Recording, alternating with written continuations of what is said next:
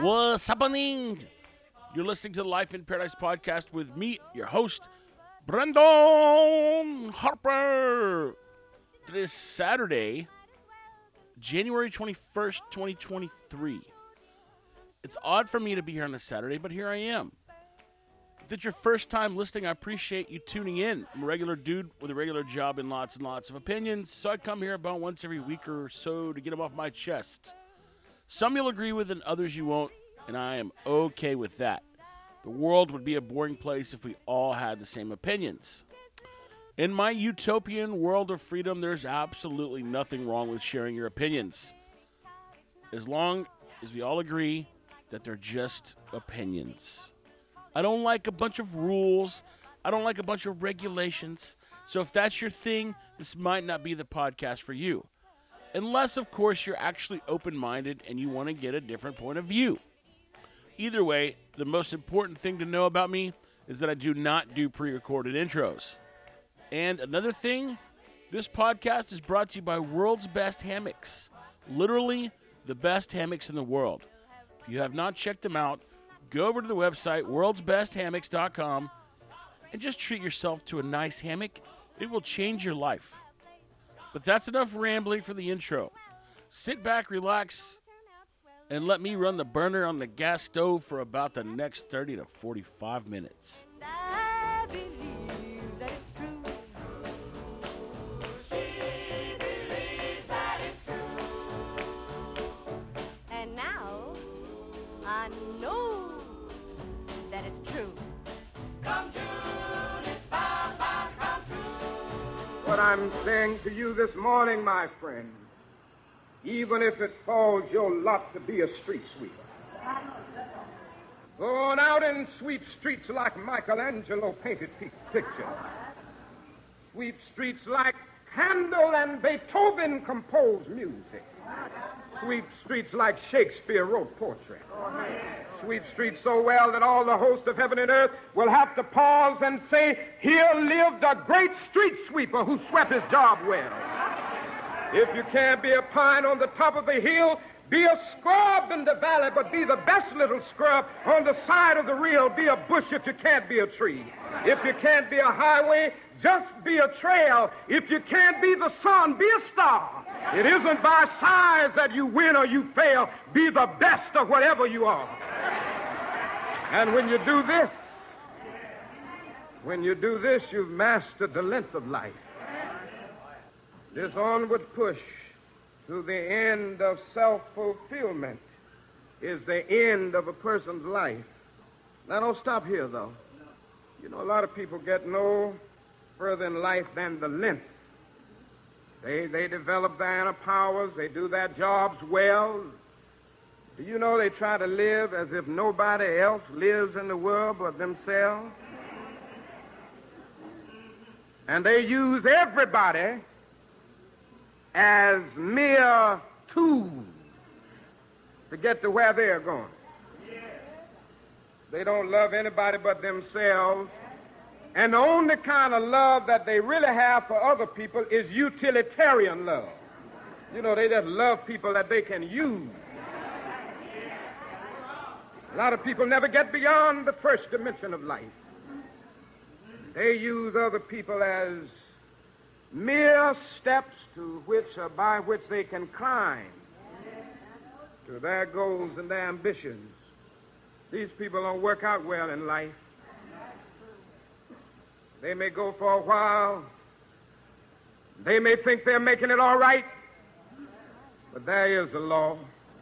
They call it the law of gravitation in the physical universe.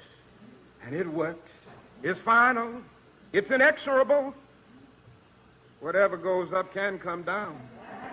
You shall reap what you sow. God has structured this universe that way. And he who goes through life not concerned about others will be a subject victim of this law.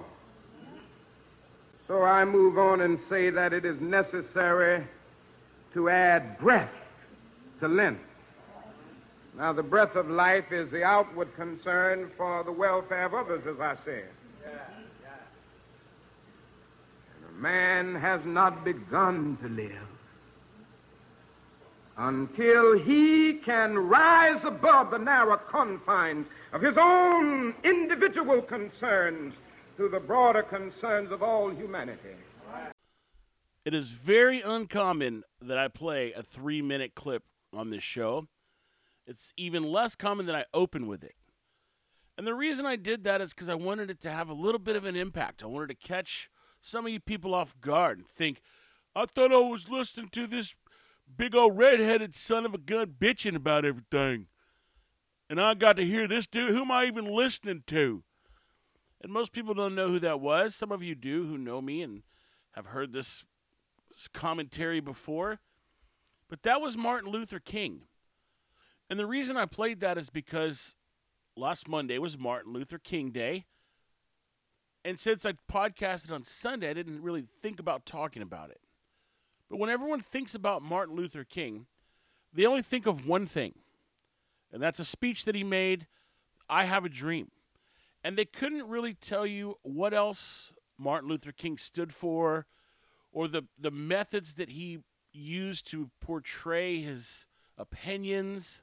But they're very quick to want to stay home from work and close the banks and do everything, which, okay, I'm fine with that. But we do a really bad job as Americans learning what our holidays are about and the richness of our history. I mean, our history is not long, but it's intense. It's very short compared to the rest of the world. It's the newest the newest civilization which is also the most powerful.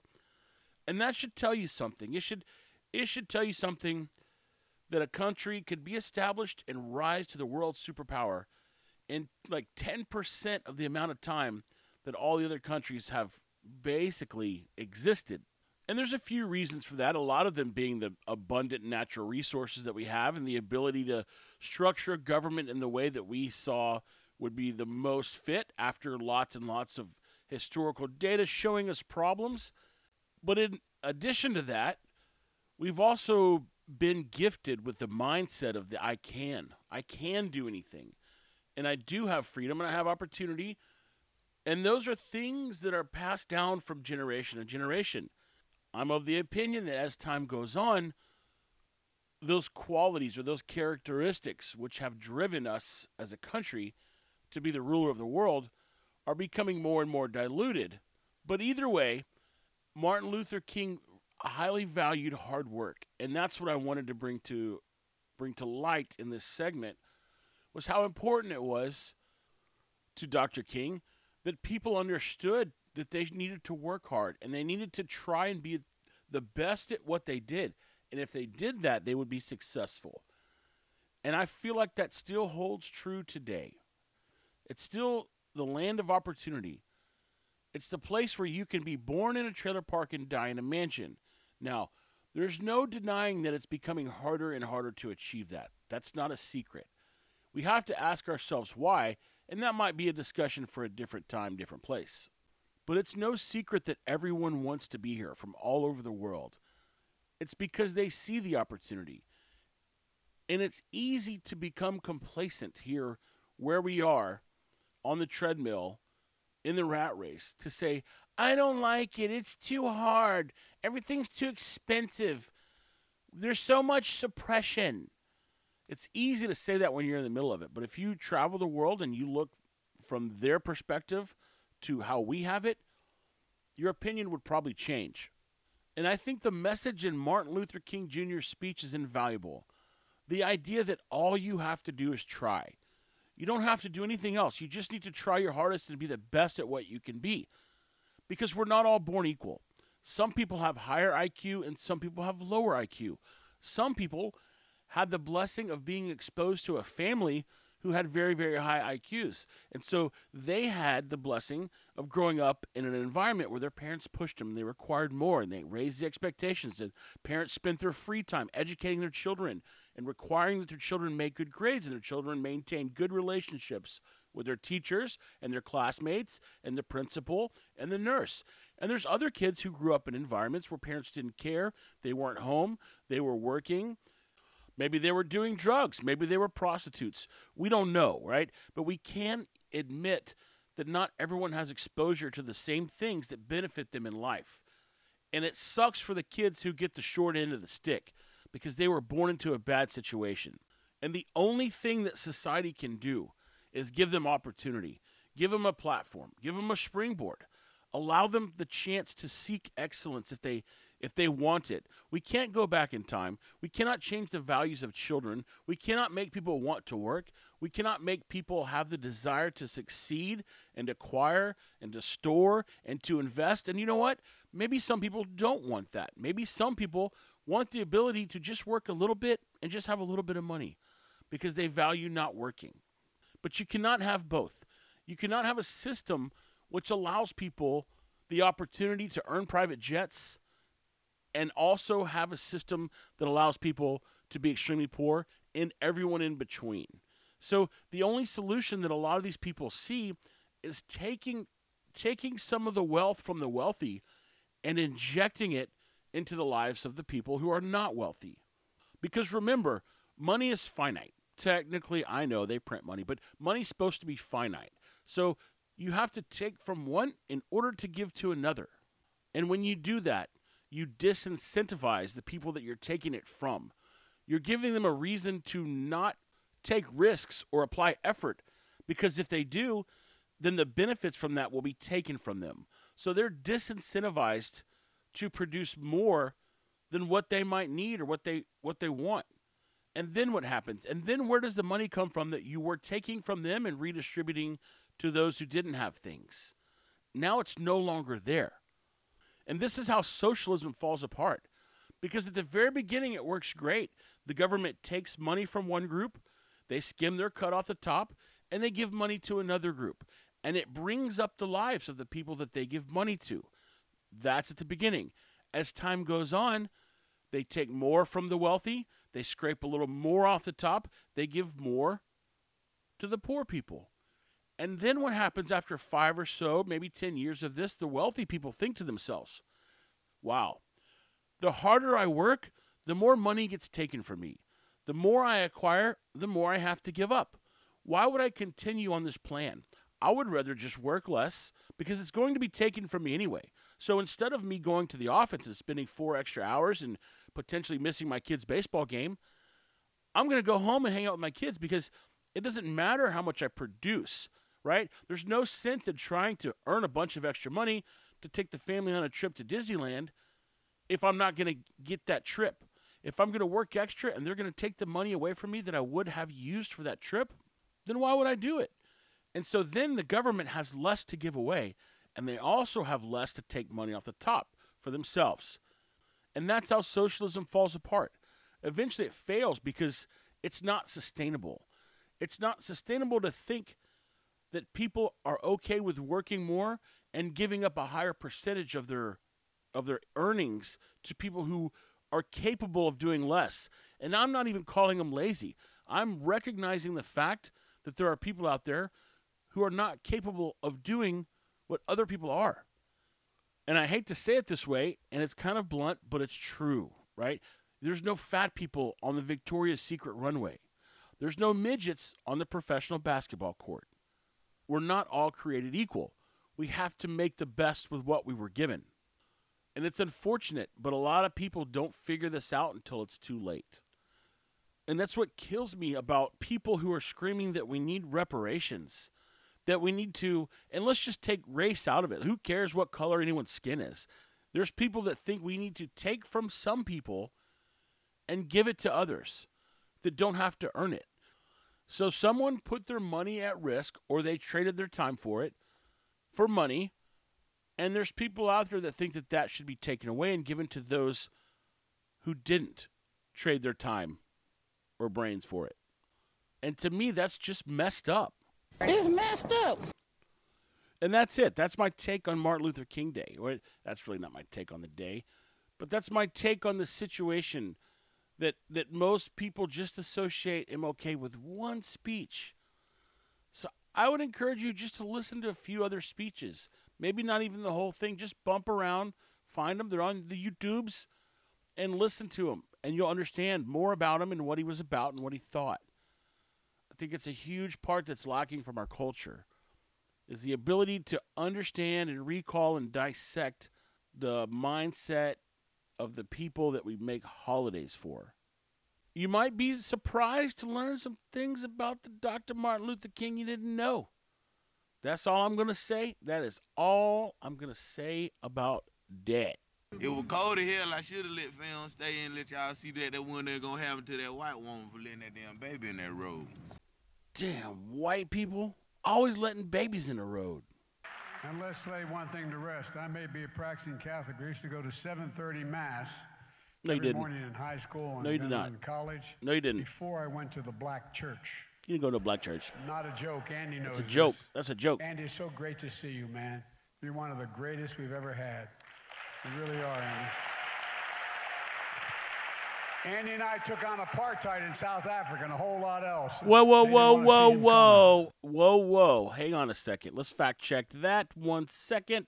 Here he is, Biden talking about the incident where he got arrested. Well, he didn't get arrested. Oh, uh, well, I'll just, I'll let you listen. I had the great honor of being arrested with our UN ambassador on the streets of Soweto trying to get to see him on Robben Island. When I said arrested, I meant I was not able to. I was not able to move. Oh, Cops, Afrikaners would not let me go with them. Made me Oh. stay where I was. I guess I, I wasn't arrested. I was stopped. okay. That's what I thought. Just making sure. Okay. So he wasn't arrested in South Africa, but he was there protesting the apartheid. And he loves to talk about it. He brings it up as much as he possibly can. Loves to talk about the churches, all the black churches he went to, and all the Catholic churches and all the Jewish churches.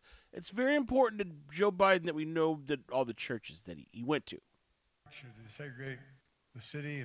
My did- state was. Did he just say segregate the city? law. We were a slave state. Hold up, bro. You weren't. Oh, oh, oh, hold up, we had a hold up, hold up. My goodness, did he say that they segregated? Let's run this back a little bit here.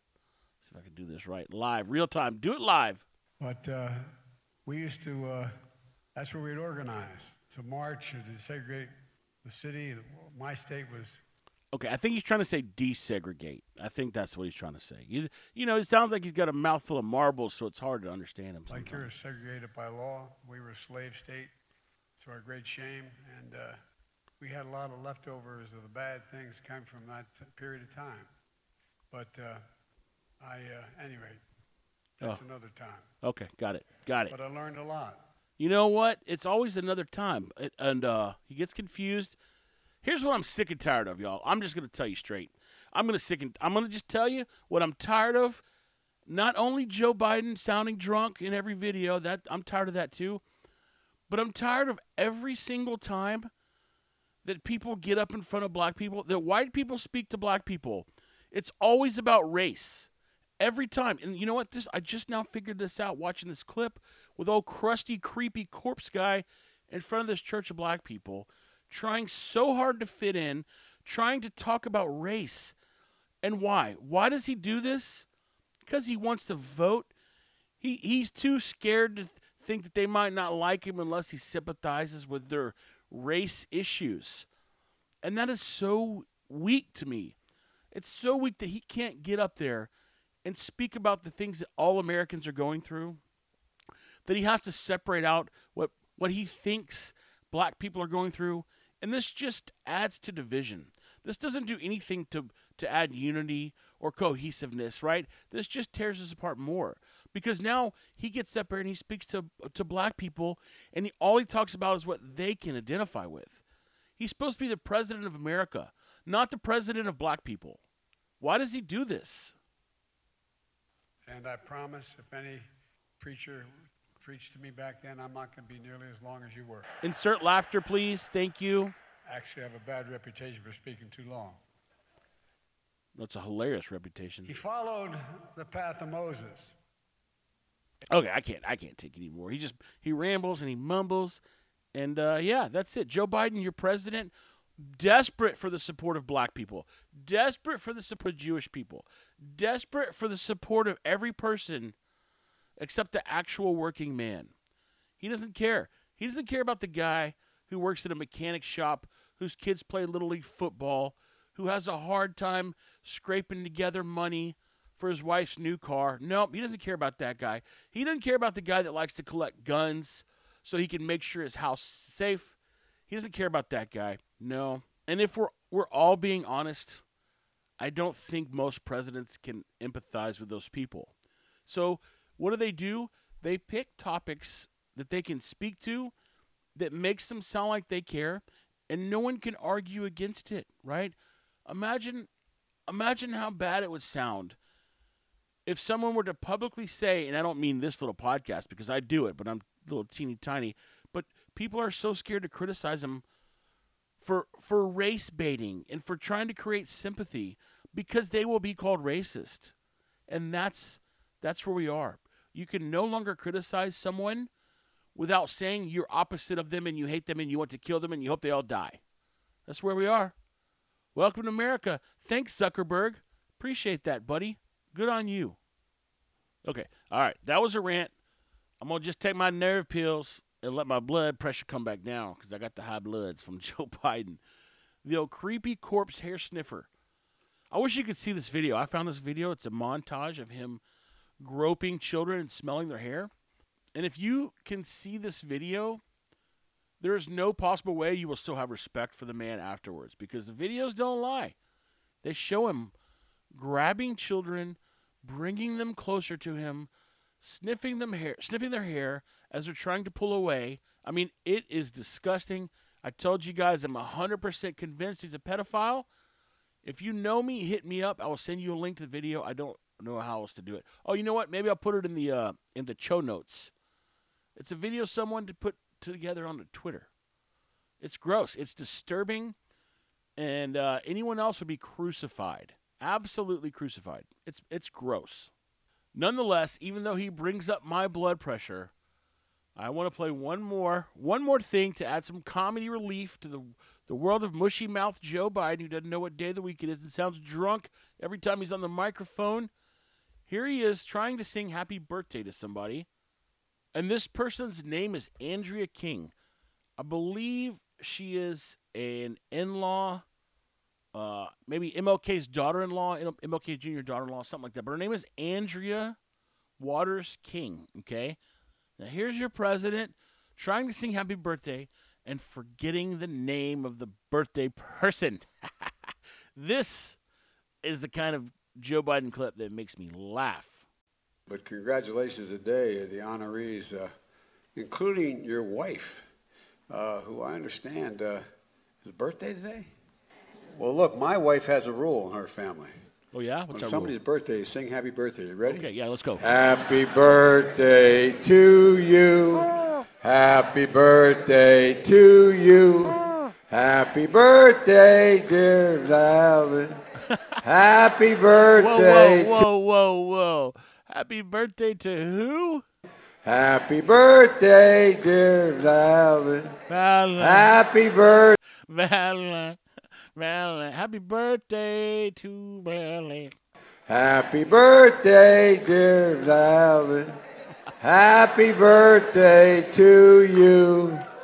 Well, it's hell turning 30, but you got. Happy birthday to Valley. Valley. Wait, who? No. Her name, Joe, is Andrea.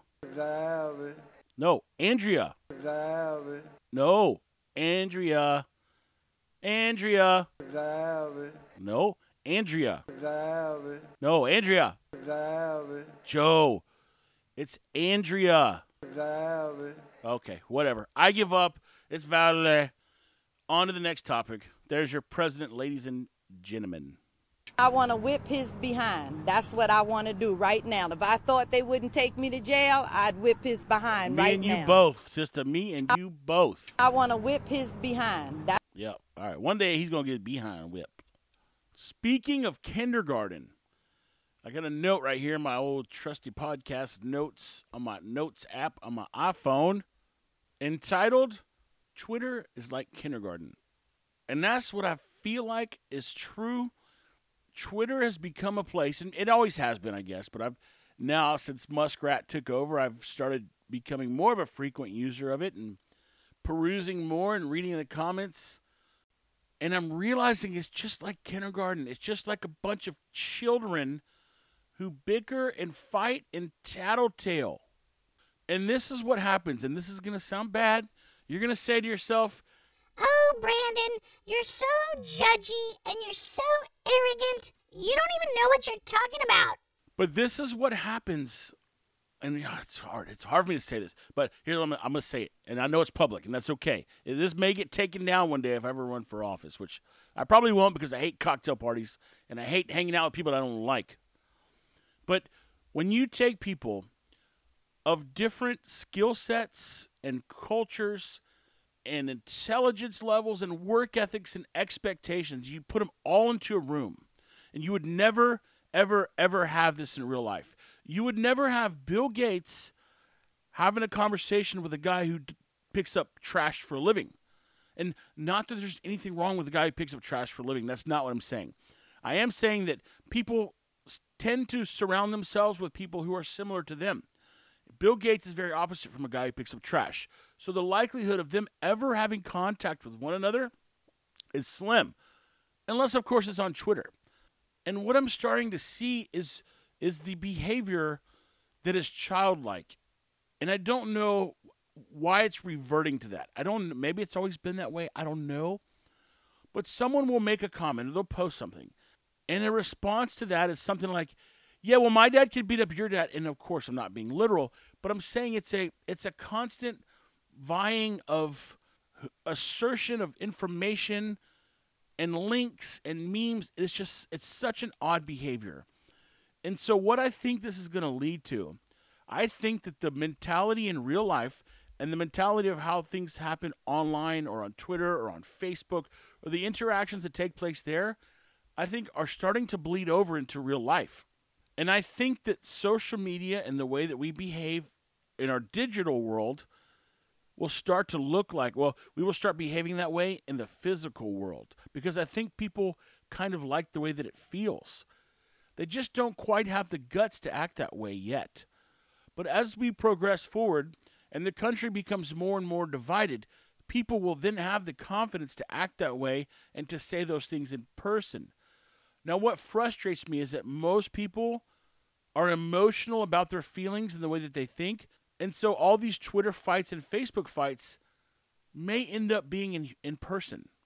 Because I think it's it's it's molding and I hate to say it's the, the evolution, but our, our mentality evolves over time with our surroundings. This is why we've we've lost a lot of the traits that we had when our founding fathers came here.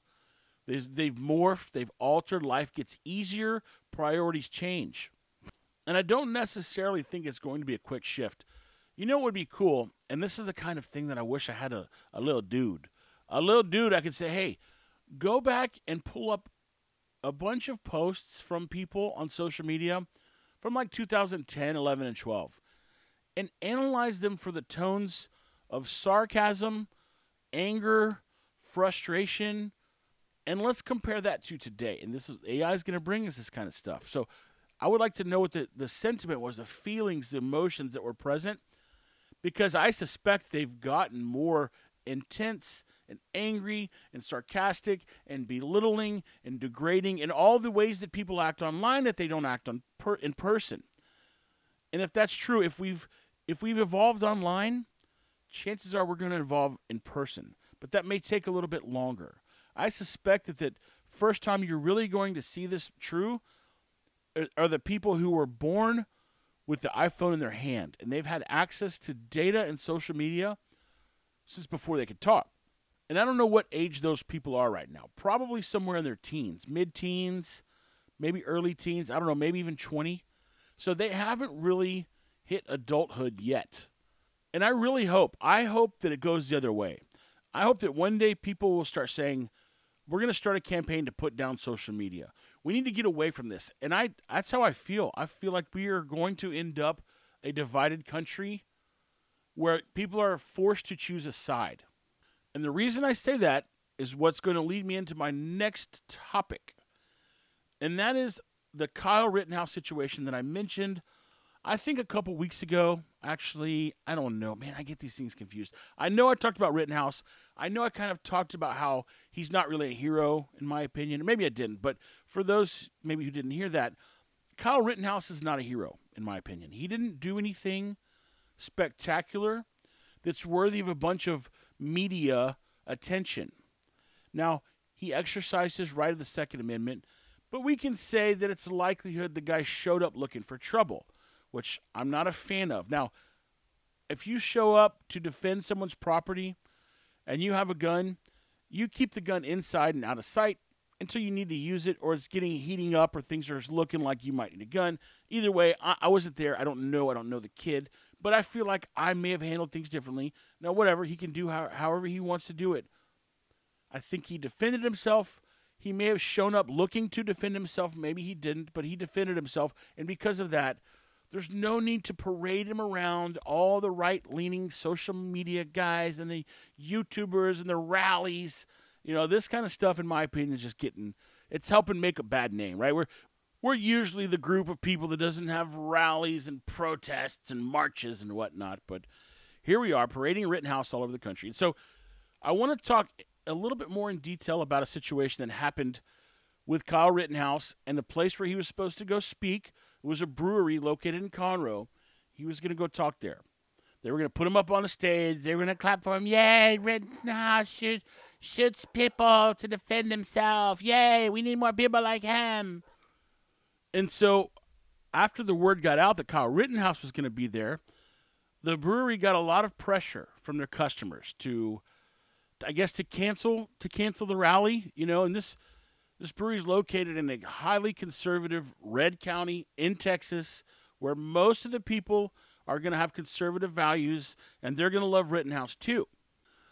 But either way, the owner of the brewery felt like he needed to cancel the appearance in order to keep his customers happy. And there's kind of been some back and forth about whether or not the brewery owner actually knew that Rittenhouse was going to be there, right? The people who put on these parades or charades, what whatever you want to call them, supposedly told the, the people at the brewery, like, hey, Kyle Rittenhouse will be here. And everyone seemed to be okay with that. The owner of the brewery said, no, I didn't know that. No one told me Rittenhouse was coming, which, you know, he knew that it was a conservative based anti censorship rally.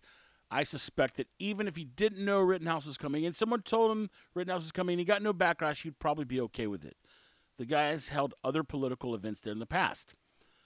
What really, what really I hate about this whole thing is that there are customers out there who are willing to say, if you put someone up there that we don't like, we will not carry your product. Now, they have the right to do that. I'm not saying they shouldn't have the right to do that.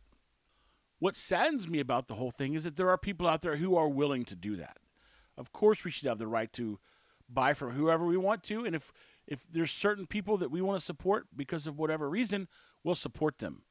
I do think that supporting or not supporting people based on their political opinions is not good.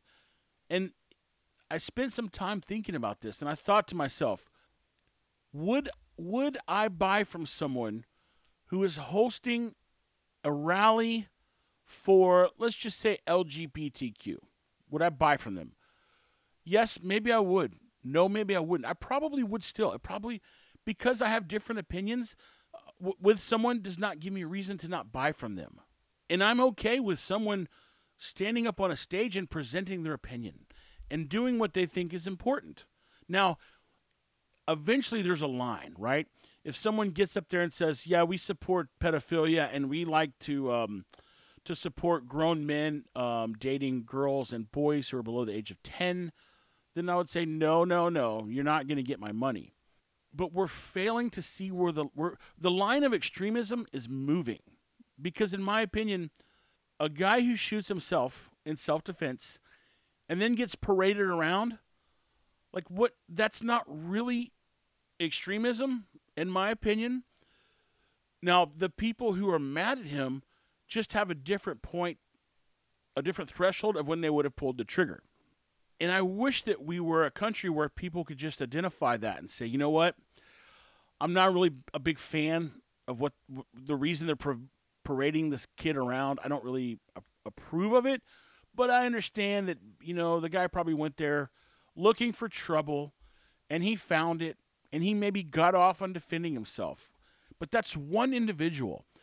That's someone who in the in the viewpoint or the eyes of the liberal who despises him. That's one person who made a bad decision and maybe wasn't raised right in their opinion. So, all this to say this I spent a lot of time thinking, how would I handle that? I have a brewery. I'm very much conservative based values, right? I tend to try to pick things apart from from a objective standpoint as long as they fit within my moral wheelhouse. And so, how would I have handled it? If I would have committed to a rally and someone told me that Kyle Rittenhouse was going to be there, or even if they didn't and I found out later, what would my reaction be? And I, I think that I would have just said, hey, you know what? We committed to having Kyle Rittenhouse come speak. We committed to renting our venue. Unfortunately, we're in a position where we need to take money from people that we can get it from. And because of that, we'll let anybody come speak who's willing to pay. And that is the honest truth. At our brewery, I allowed two political campaign uh, what am I what am I trying to say? Two political candidates come speak and have little mini rallies and gatherings, not because I supported their politics, but because we're on the verge of going broke. We were then. And so we originally set out and said no political rallies, no political affiliations whatsoever. And then after our checking account was pointed at the dirt long enough, we said, anybody who would like to hold a political rally, come on, see us. We'll be your guys. And so I feel like that's truly open-mindedness or or the willingness to to let the capital flow where where it wants to go. And so I feel like the right thing to do from the brewery owner's perspective would have been to come out and say, "Hey, guys, we're getting all kinds of pressure from lots of customers to cancel this rally. All right? I'm not a big fan of Kyle Rittenhouse. I don't think he's a hero, but we rented our tap room to these people who are parading him around, and we will take their money. Now, just because we're doing that doesn't mean that we think all you people who fly the rainbow flag are the devil incarnate. In fact, as a brewery owner, I would never cancel you. I would never refuse you or refuse to trade services with you because you held a rally supporting trans people. That is your opinion, and you have the right to hold that rally. And this, remember, this is me giving my speech to the people about the potential cancellation. I would say if you people feel the need to cancel me because I'm willing to rent out my tap room to someone who has a different opinion than you are, that's fine. All I can do is hold out hope. The customers who like me will find a way to support me and will make up for it. But just so you know, I would never cancel you for your opinions. I would never say, we're not swapping services anymore because I don't agree how you're doing things. That is a bully. And that is how you're starting to see things shift. Behaviors go from cancel in platform, cancel in person, and not only cancel in person, but cancel supporters in person. And what you're going to see is the companies who have the most power are going to steer steer the sentiment of the public and the political agenda. And that's why Elon Musk is so dead set on trying to maintain free speech on Twitter because he wants the people to speak louder than the companies. You know, everyone always gets mad about businesses having too much power, but all we think about is their market share. We don't think about their voice.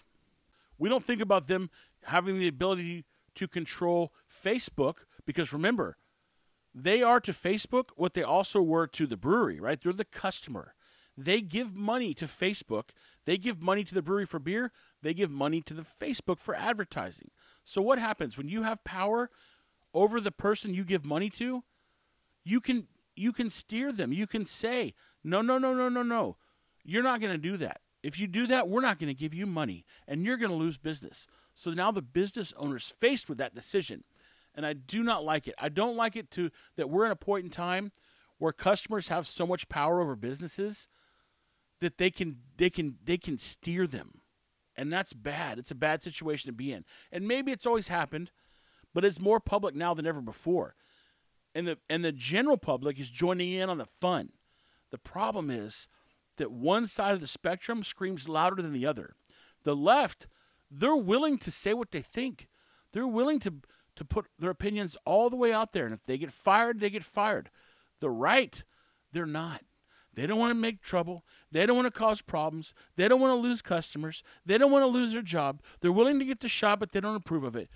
And until some of those people start to stand up and stand on their opinions, and yes, even though you're a beer company and you lean right, in the world of left beer companies, right? Because let's be honest, 90% of breweries out there, they're all liberals. I don't know how it ended up this way, but the brewery world is left leaning. And so it's tough. It's tough to swim against the stream. But I feel like that's where the idea of being able to disagree without being disagreeable comes into play. You have to be able to stand on your opinion and willing to take the fallback if people want to persecute you for it.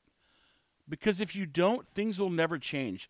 If you allow yourself to be steered based on fear, which is what, what's happening, people are scared of losing accounts, they're scared of their business.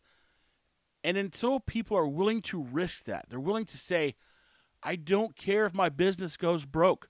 I'm not going to cancel a commitment because I'm a man of my word, and it has nothing else to do with anything other than that. You are not going to pressure me into canceling an event just because you're a customer. And even if you're my most valuable customer, I'm not going to cancel an event because you don't like it. And I, I want to see people become that way. I want to see people be willing to lose things in order to not be pushed around. We talk about bullies all the time. Stand up to them. This is bullying in the corporate form, and we should not tolerate it. And that's it. That is all I'm going to say about that. You about to lose your job. You about to lose your job. Get this dance. You about to lose your job because you are detaining me for nothing. It's a creepy dough currency. Speaking of children, I know, and I probably shouldn't say that. That's maybe kind of kind of mean, but I'm going to say it anyway. You know, at the brewery, we do whatever we can to stay in business, and by that I mean we host events. We hire ponies. We hire magicians. We hire bouncy houses. We bring people to cook crawfish. We bring food trucks. We bring axe throwers. We bring bands. Whatever you got to do to sell the beer, you do it. Okay? Well, recently, we've not recently, but for about the last year and a half, we started doing bingo night once a month, which I'll, I'll be the first to admit we'll have this idea and I'll think it's going to do great and this is just the next biggest thing at Nueces Brewing Company, and then it just flops. You know, I wanted to have this big citywide scavenger hunt where everyone would come to the brewery and get their list and then go all over town in costumes and do a scavenger hunt and come back and the winner gets free beer for a year. And it flopped. It flops. So it's very difficult to predict what the general public will enjoy. As I do this longer, I'm becoming better at predicting it. And what I feel like is kind of the common denominator is that it's got to be an activity that everyone can participate in. And so let's just take bingo, for example. You probably couldn't pay me enough to go sit somewhere and play bingo. Now, I get it. It's fun to go with your grandmother or grandfather and hang out and have a good time. And I went, I think, two times when I was in high school. And it was kind of a novelty. You know, it was a little bit like gambling. We would pay pay the money for the cards and hope we won some money in return. But I never won anything. But at the brewery, it's free. You show up, you get your free bingo cards, you play bingo for three hours, and maybe you win some swag or some stickers or some free crowlers or whatever it is. Not it's maybe 25, 30, 40 dollars worth of prizes per game. But I'm telling you, when I say there was not a seat in the house, there was not a seat in the house. I mean, we're talking over 300 people crammed into a room playing bingo. And I'll have to admit, the guy who hosts it is really good. He's funny. He's a friend of ours, and he does a good job hosting it. And and and there's part of me that thinks, okay, lots of these people are probably here to to listen to this guy cut up because he he does a bit of a comedy bit while he's doing bingo. So there could be that. But at the same time, I think about bingo and I think, man, this is this game I need to go look it up, but I think it was designed for children. Like there's no thought that goes into playing bingo. There's no strategy. There you can't be a good bingo player or a bad bingo player. And it blows my mind that people enjoy what feels to be like a competitive environment for something that there's no skill set involved. And it's just, it's even weird just to say it out loud, but that's just how I feel. I mean, there's no, it is just pure luck. I guess some people like playing games of luck, and I understand that. But this game of luck, it's like, I mean, I guess it's no different than pushing the button on the slot machine. That's why I hate slot machines. You just sit there and push a button and you stare at like a robot.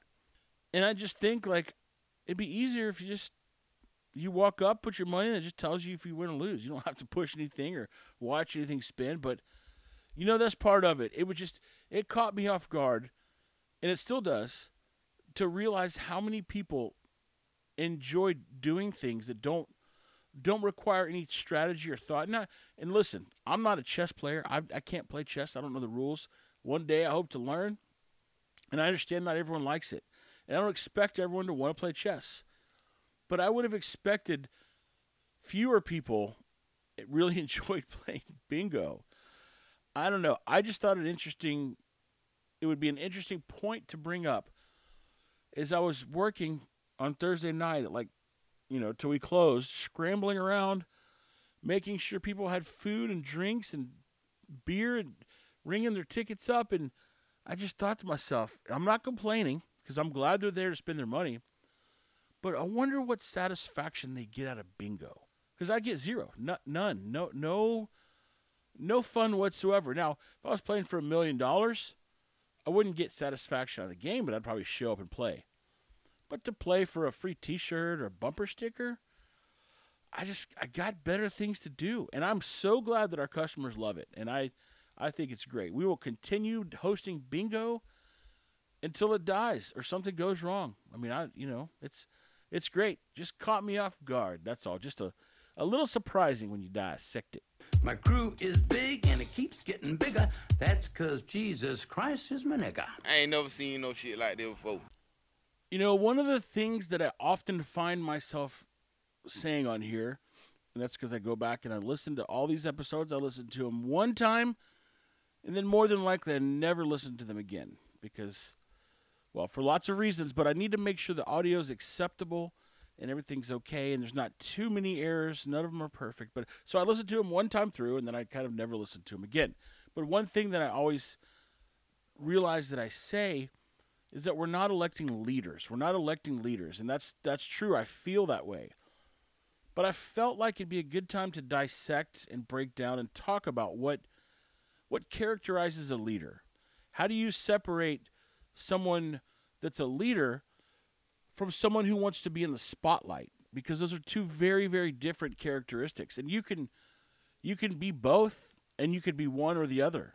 It doesn't none of them are mutually exclusive in my opinion, we're better off with leaders that don't really want to be in the spotlight, that they just kind of want to lead and change things and and create a better life for the people they represent. And then the uh, the the Mr. Hyde to that Dr. Jekyll or did I mess that whole thing up? I don't know. you know what I'm saying. The flip side of that is the guy who wants to be in the spotlight. He wants to be the guy that gets the credit for all the things that he's done. And that's more of his motivation. That's the reason why he does things is a feeling he gets that's that's good and recognition and he's put into the position of people respecting him, but it's very important to him that he gets the recognition. And personally, I would like to see the type of leader who doesn't really care much about recognition, that's a little bit more humble, that puts other people's best interest before his own. And so the politicians that we're seeing, most of these people are just like they're they have the same behavioral patterns and characteristics as an actor or or someone who becomes very notable or they have a lot of no, notoriety uh, not because of their leadership skills, but because of their people skills. And depending on who you ask, a leader can just be someone that that has followers. And I, I understand that. But you have to ask yourself why. Why do people have followers? It's is it because that they're they're motivating and inspiring and people respect them? Or is it because people fear them? Or is it because people want to be like them and they see that they have the nice things and the cars and the jets and that's people are willing to follow them because they think that they can achieve whatever it is that this person has that they're following? And those are the things that it are important when you're hiring people and you're looking for employees and you want people who are leaders, right? I I want people who are willing to make decisions and that can can process problems and produce a solution. I don't want people that just that have the I can't mentality. We're too small of a business. We don't we don't have policies and procedures for everything. We rely on people using their brains. And the biggest thing that I'm figuring out, which I never knew up until this business, is that most people generally are not leaders. They're they're not the kind of people that want to make the decision and one to create systems and want to solve problems. They're not that at all. They they just want to do their job. They just want to do their job. And it's it's weird to me because I feel like I, I want to do my job better than anyone else around me. I want to do my job so good that the people whoever's paying me can never get rid of me. And it's odd to me that that mindset is not more prevalent in people. I assume that it was. I used to think if you would have asked me 3 years ago if you're talking about general employees, people that you hire whether they're 15 bucks an hour or $500,000 a year per hour. No, you know what? I'm going to say I'm going to roll that back. The people between $15 an hour and 35 bucks an hour. What percentage of those people are truly leaders? And I would have said probably 50 50. But that's not true. I think it's probably 90% are not leaders and 10% are leaders. And by leaders, I just mean what, what I just explained people who are willing to solve problems, take charge, be in control, and, and lead people.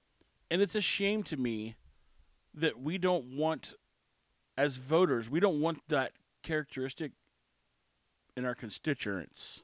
We don't want that in the people that are representing us. We want we want to identify with them. It's more important that the voter like their personality and understand them than it is actually selecting them based on their leadership characteristics. And I really think the worm might be beginning to turn and people might start figuring it out soon that when people like this George Santos, I think is his name, some Republican guy that scammed everybody into a I think a house position and he's just been lying about everything. And it goes to show us that we just we're picking people for the wrong reasons. If we held them to a different standard, you know, Wall Street rewards leaders with money. You know, you cannot be a founder of a Fortune 500 company or a CEO. Well, I take that back. CEO, you can. So you have founders. These are the guys that start the businesses from the ground up. They have the idea, they go get the money, they put the whole thing together, they operate the business for the first 10, 15 years. Then they take the business public. Normally, around that time, they get shoved out. The board puts a new CEO in place. Those guys typically aren't leaders. The reason that they do this is because the board wants to have control over the company. The bo- board of directors is just a group of people that help steer the company where it goes, what they're focusing on. They're the people that the CEO has to answer to. So it's kind of a check and balance. Well, they end up running off the founders because the founders are leaders. They are forward thinking. They're chargers. They've been in the position of making all the decisions from day one. So they have a hard time dealing with a, a board that comes in and all of a sudden tells them, you know, we're not going to do this, we're going to do that. Because when you're a public company, all of your records are public. Everyone can see what you're doing with your money. You have to announce what you expect your income to be. All sorts of rules come along with this. So they they want to put a guy in there that they can control. The guy that's in that was already in there is a guy that they cannot control. So it's very, very common that you see the board run the founders out when a company goes public or not too long after.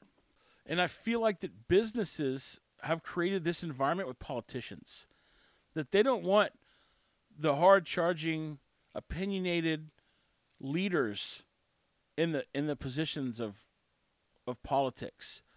They want people that they can manipulate and control and donate money to and withhold donations from and have the ability to push those people around. And so the similarities to me caught me by surprise, I would say. but it's all starting to make sense. The people, the people who control things, that are not in the positions of the of the government, can still steer the government in a direction that they want it to go, and that's a scary thing to me. It's it's scary to see how much businesses, how much power these businesses have in government. It it should not be this way, in my opinion, but I, I do not know what the solution is yet. But as my typical fashion, we first identify problems, and then we bitch about them, and then we bitch about them some more, and then we bitch about them some more, and some more, some. And then maybe we start talking about solutions. But first, we get to bitch about the problem for a long time. and in this case, it is a major problem in my book that we're putting people in political positions who do not have a backbone. They get run over and trounced by their donors because they're not leaders. And the donors have the one thing that politicians want, and that's money in order for them to win the next election. Happy birthday, dear Valen. Joe, are we doing this again? I told you. Happy birthday, dear Valen. Okay, whatever. You win, Joe. You win. Joe, tell me what again your significant climate investment will do again to the economy. One more time. That our significant climate investment will, quote, help turbocharge the emer- the ener- the the What- what? excuse me tur- turbocharge, Turbocharge. the emerging global clean energy clean energy economy. What's wrong with you? I was reading their quote. Sorry. No worries. Was that a joke or something? Not a joke. All right, fine. I believe you. I wanted to report back very, very quickly before I end this podcast. But I told you guys I was going to start doing some research on implanting chips into humans. And I have. I have started that. I'm beginning to find some things out that probably won't surprise most people. And uh, yeah, I think I've talked a little bit about the Neuralink chips that Elon's implanting into the brains of monkeys, which just saying that out loud sounds like we're living in an episode of Black Mirror. If you've never seen Black Mirror on Netflix, check it out. That's all I'm going to say about that. But yeah, the chip implants are coming. Uh, I'm still going to do a little bit more reading, but I'm thinking 15 years, 10, 10 to 15 years, it'll be uh, the size of a microchip that we put into dogs, about the size of a grain of rice. Probably go right above the wrist or in the top of the hand, kind of between those tendons. And it'll be optional. There'll be a huge argument whether or not people take it. But just like most technology, the convenience of it will probably outweigh the pushback.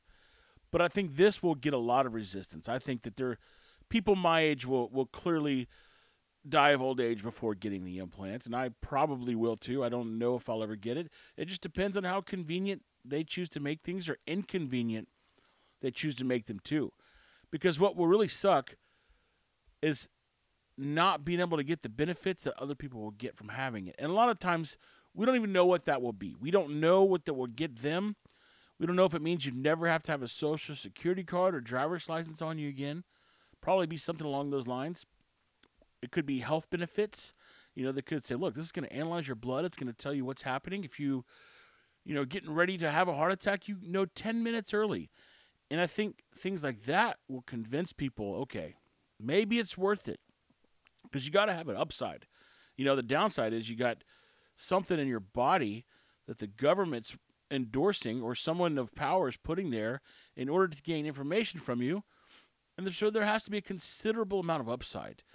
And eventually we'll get to the point where people can't go without them.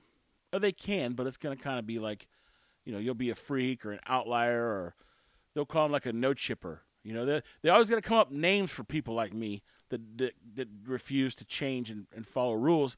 It'll be like a an anti chipper, probably something like that. Uh, We ought to put a pool together and bet on what that what the name will be for the first round of people who are against the chips and chipping themselves and their babies, because there will be a name. We should we should plan it now, and we could pick it. That'd be great.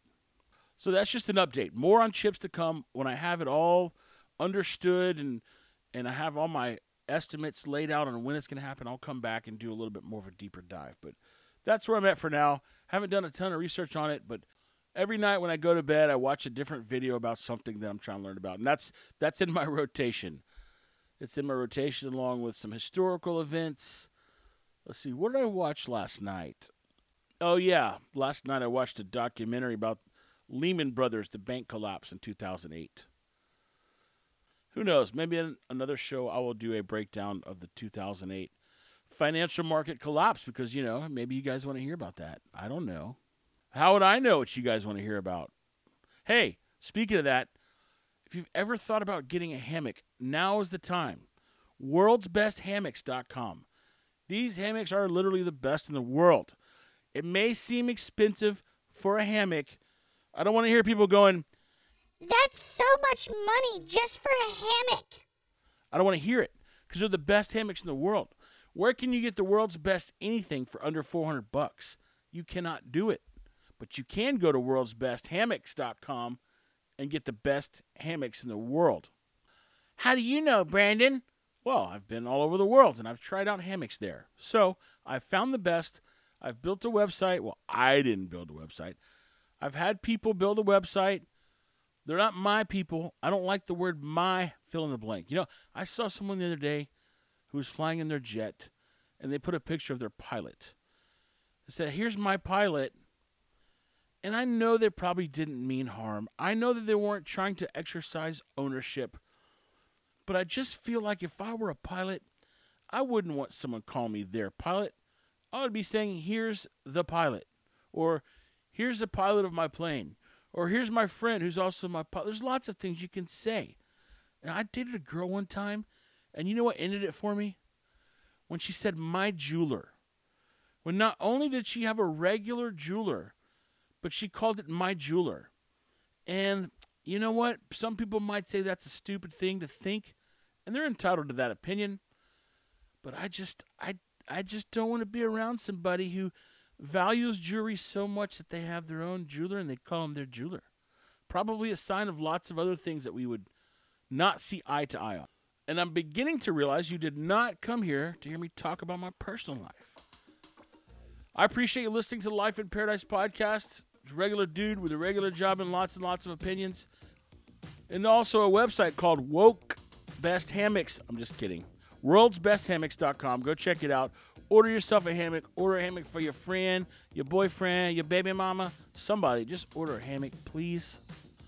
I hope everyone has a great week. I would like for you to do the following go listen to some Martin Luther King speeches and pick your favorite. If you want to use mine, you can. It's called the Street Sweeper Speech. Show it to people when they start talking about Martin Luther King, see if they even know about it. If you're going to speak, speak loudly and clearly, unlike your president, Joe Biden. If you're going to sing happy birthday to somebody, make sure you know their name before you start the song, unlike our president, Joe Biden. If you're going to be on Twitter, be a grown up, not a kindergartner. If you're going to play games, it can be bingo. That's fine. Just try to play some adult games too. Stimulate your mind, man. And the last thing is, when you go to the polls to vote, please elect leaders, not actors. Once again, I appreciate listening to Life in Paradise podcast. Have a great week. Keep it tranquilo and go check out worldsbesthammocks.com.